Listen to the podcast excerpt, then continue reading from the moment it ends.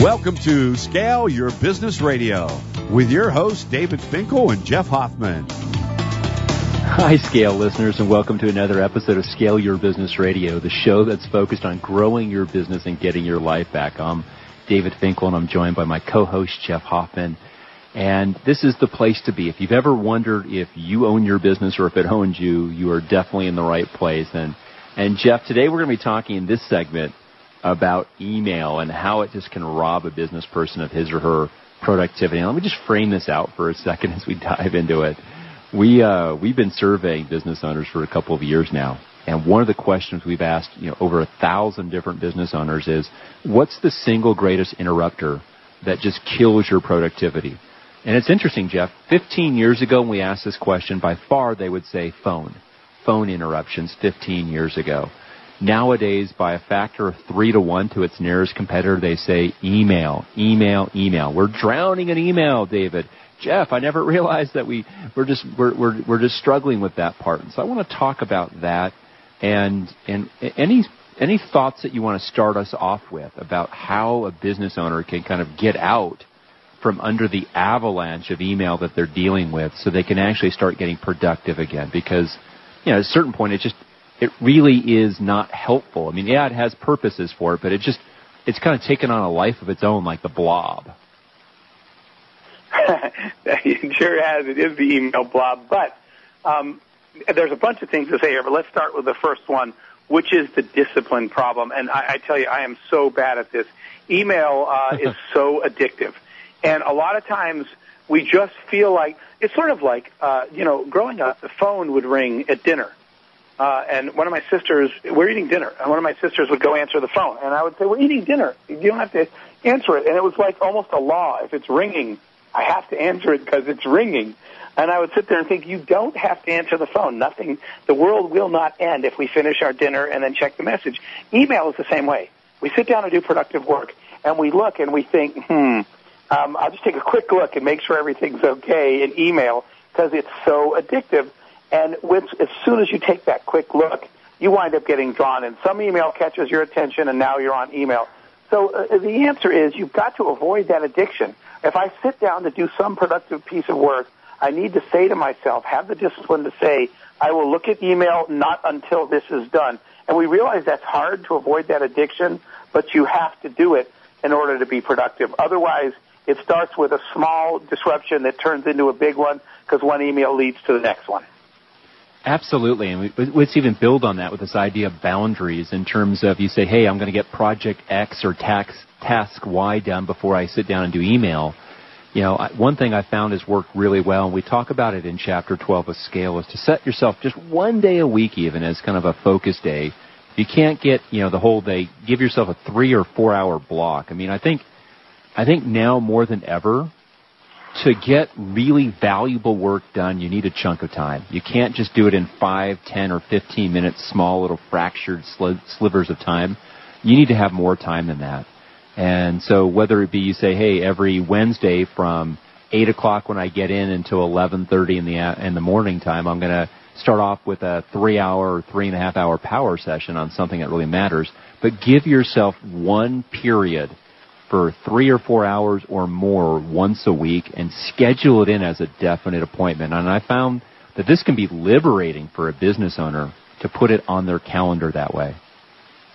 Absolutely. It's, it, it, again, it's a hard discipline thing to do, but it dramatically increases your productivity. One of the other ones, David, that drives me crazy in business today is email etiquette.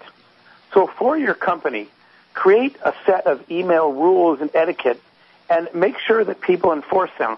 And I will give you an example. Uh, subject lines of emails. Everybody just freeform types whatever they want. Uh, but we implemented an etiquette. So the first word is if to me I'm supposed to do something about this email, it says action required in all caps. And then it says colon, you know, confirm meeting or whatever the email subject is. Or it says FYI, colon. So I know I do not need to read that email right now. I can read that one tonight, later, during my scheduled time. So you having an email etiquette for where you say things like action required and only the person that's in the to line is action. If you're on the CC line, I'm just giving you examples. then it's not action for you. Using terms like FYI, using terms like, you know, uh, uh, urgent when it's urgent and not saying it when it's not. All these kinds of etiquette rules. By the way, included in those etiquette rules are things like the email stream. I get an email, and I suggest hmm. we do this as the email. And then the 11 people on it say, yes, okay, yes, okay, I agree, me too, okay. Now I have 12 emails, only one of which had any content in it. But I have to scan through all of them to see that one email said something and everything else just said yes, okay, and I agree. So having a discipline, that's part of the email etiquette that says, you know, if you all you're doing is agreeing, do not reply all so that I have 12 emails just saying yes.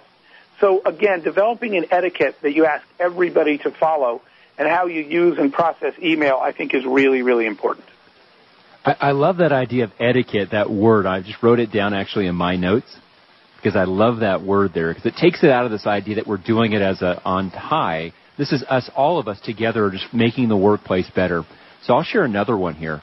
The impact of an email, you just check that one email. And let's say you had the discipline to not get absorbed by all the other emails. Still that one interruption. It's interesting. I was reading a study, Jeff, and they talk about any one interruption that you have is going to take you 5 to 15 minutes to get back into the flow of what you did. So even if it only took you 60 seconds to respond, it just cost you you know, five to 15 minutes to get back into the flow of what you're doing. And I think the big excuse people use is they say, yeah, but what if it's that really important email from our number one pr- customer or from our number one vendor or something? And I, eh, you know, and they say, like, great, one email that comes through that's really of that enterprise level magnitude and importance out of, you know, 50 or 100 that you get in a day.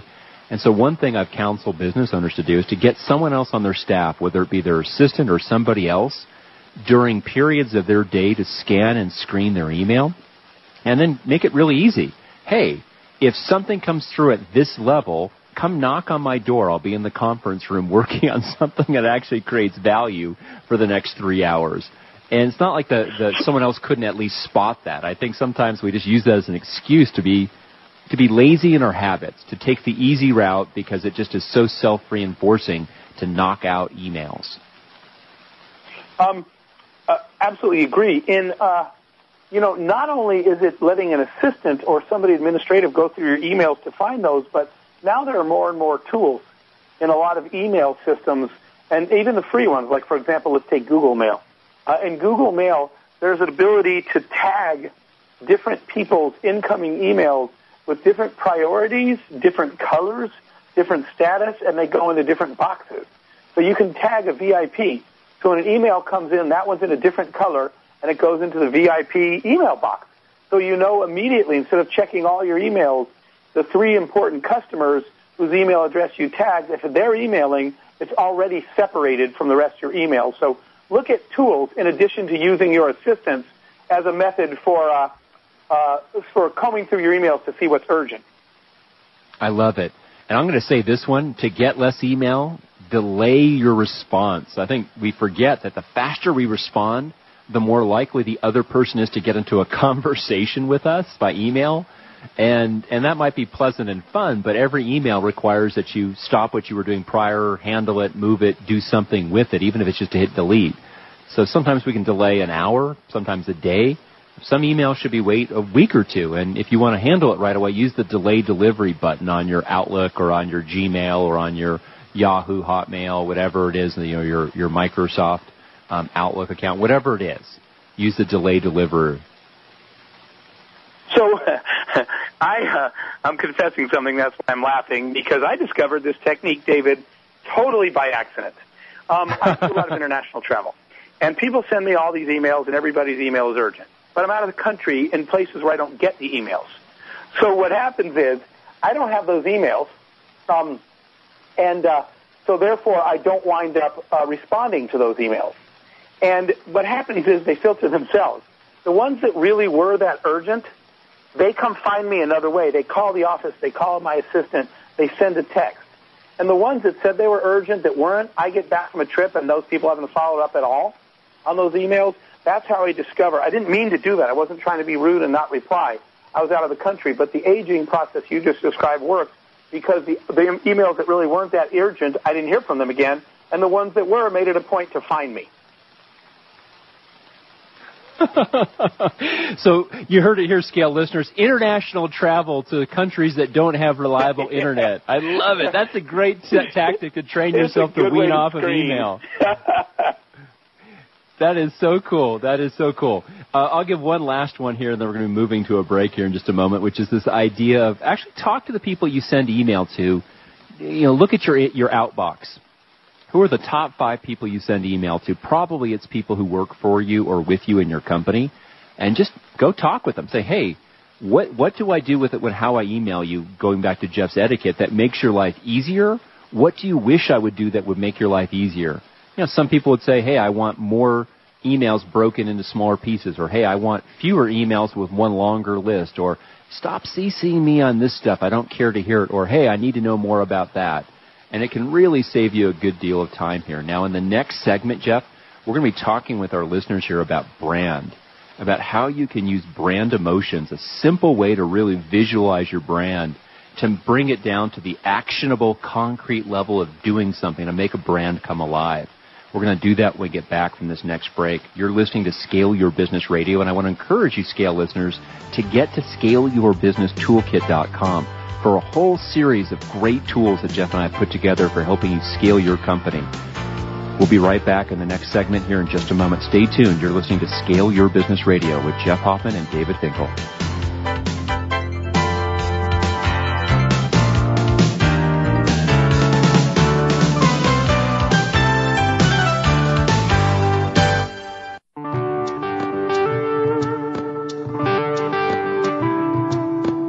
Hi, Scale listener. This is David Finkel, co-host with Jeff Hoffman of Scale Your Business.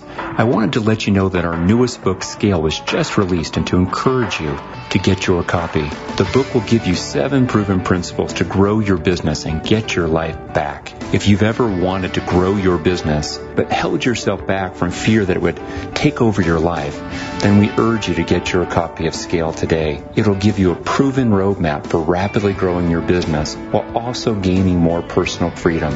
Scale will help you work less by getting your business to produce more. Scale is for every entrepreneur who ever wondered if they really own their business or if their business owns them. Get your copy online or at your local bookseller. For more information, visit us online at scaleyourbusinesstoolkit.com. That's scaleyourbusinesstoolkit.com.